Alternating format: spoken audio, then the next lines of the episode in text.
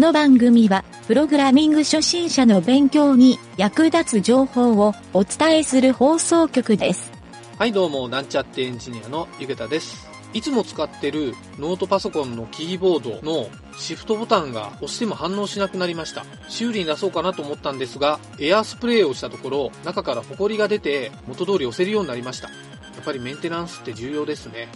それではなんちゃってラジオ始まるよ。は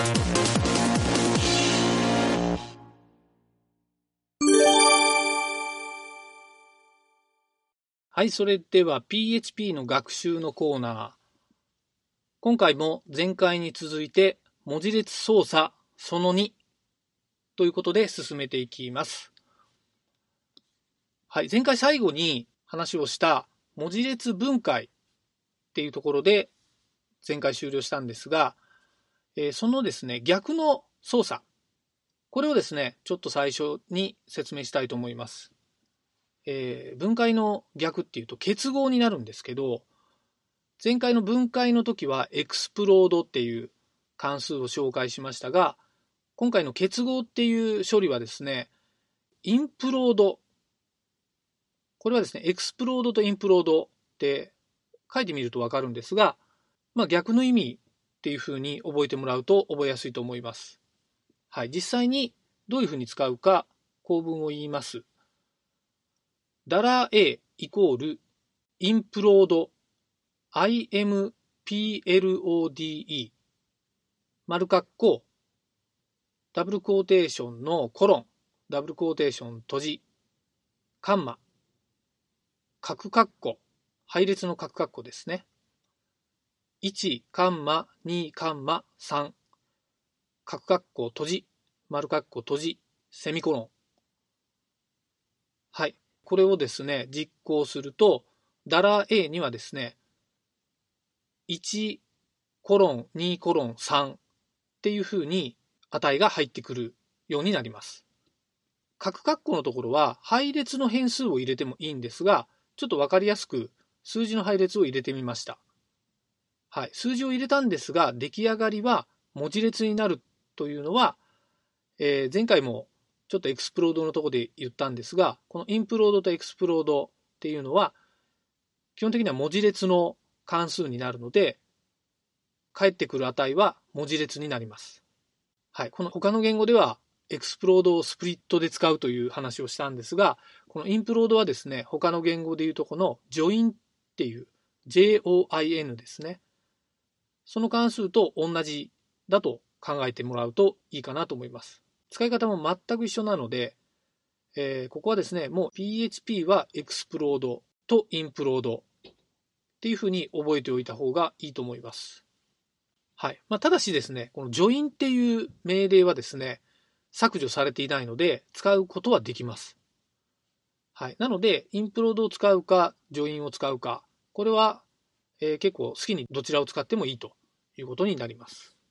はい。じゃあ、引き続き文字列操作いきますね。次の便利関数は、文字の部分抜き出し。はい、こういうのがあるんですけど、例えば、ABCDEFG っていう文字列。ま、ちょっとあまり意味がない文字列を選んでみたんですけど、ここから CD っていう文字が入ってるんですが、これを抜き出したい場合に、ダラー A イコール SUBSTR 丸括弧ダブルクォーテーションの ABCDEFG ダブルクォーテーション閉じカンマ2それからカンマ2丸括弧閉じセミコロン。はいこう書くことによって CD っていう値がダラー A には入ってくるようになります。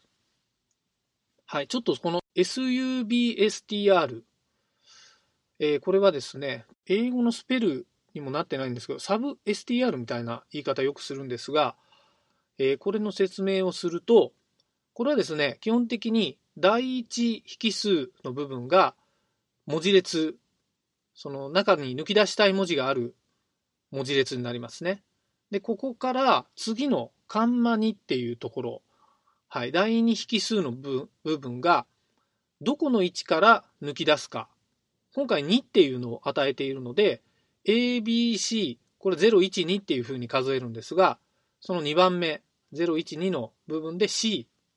の場所が選ばれます。そこから次のカンマ2、これカンマ2が2つなので、えー、ちょっと僕が言い直したわけではないんですが、これがですね、スタートした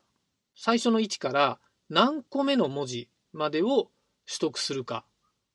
はい、この3番目の引数がない場合は、最後の文字までっていうのが対象になるので、ちょっと便利に使ってもらうといいと思います。はい、これもですね、えー、日付などのフォーマットで何文字から何文字までが年が入ってて、えー、月が入って日の情報が入るっていうフォーマットのもうアドレスが決まってるものなんかを扱う場合に結構便利に使える関数になっています。はい、ちょっと注意点があってですね、この文字列の部分に全角文字列って言われるマルチバイトの文字列を扱う場合は、PHP でこれを使う場合は、MB アンダーバー SUBSTR っていう関数を使わないといけなくなるんですね。はい、これは MB ストリングスっていう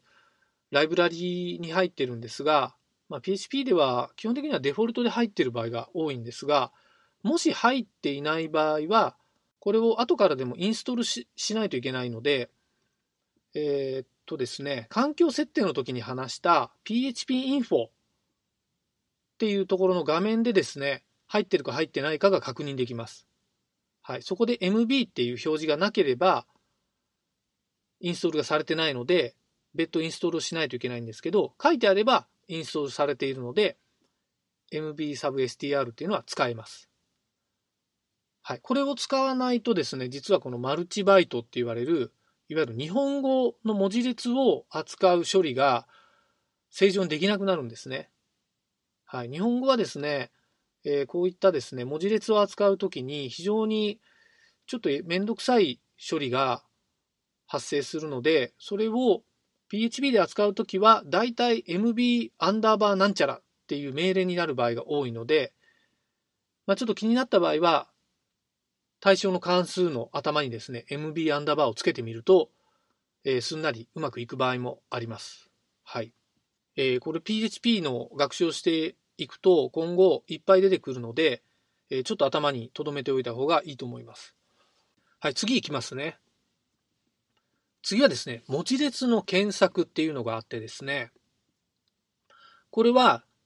えどういうことかっていうと、先ほど使った ABCDEFG っていうような、この文字列の中に C っていう文字列は何番目に存在するか、まあ、その文字列の中のアドレスを取得したい場合ですね。はい。何文字目にあるかっていうのを取得したい場合、はい、このサンプルをちょっと言いますね。ダラー A イコール strpos 丸括弧ダブルコーテーションの abcdefg ダブルコーテーション閉じカンマダブルコーテーションの c ダブルコーテーション閉じ丸括弧閉じセミコロンはい。これでですね、答えが2っていう風に返ってきます。これは先ほど言った ABC っていう文字が0番目、1番目、2番目って数えたときに C が012の2っていうアドレスに当てはまるので、えー、答えが2になります。はい、この答えを持って先ほどの、えー、サブ STR っていう処理を使うとうまいことですね指定の文字を抜き出すことができるということもできます。はい。これもですね、ちょっとマルチバイトの文字列を扱う場合は、mb アンダーバー strpos 丸括弧っていう関数が mb ストリングスライブラリーにあるので、そっちを使うようにしましょう。じゃないと日本語がですね、えー、1文字で、えっ、ー、と、3バイト分ぐらいかかるのかな？確か。はい。かかってしまうので、もう数字がですね、全然違う値が表示されてしまうと思います。はい。といろいろ説明をしていたら今回も時間がなくなってしまったので、えー、引き続きまた明日、えー、文字列操作やっていきたいと思います。本日は以上になります。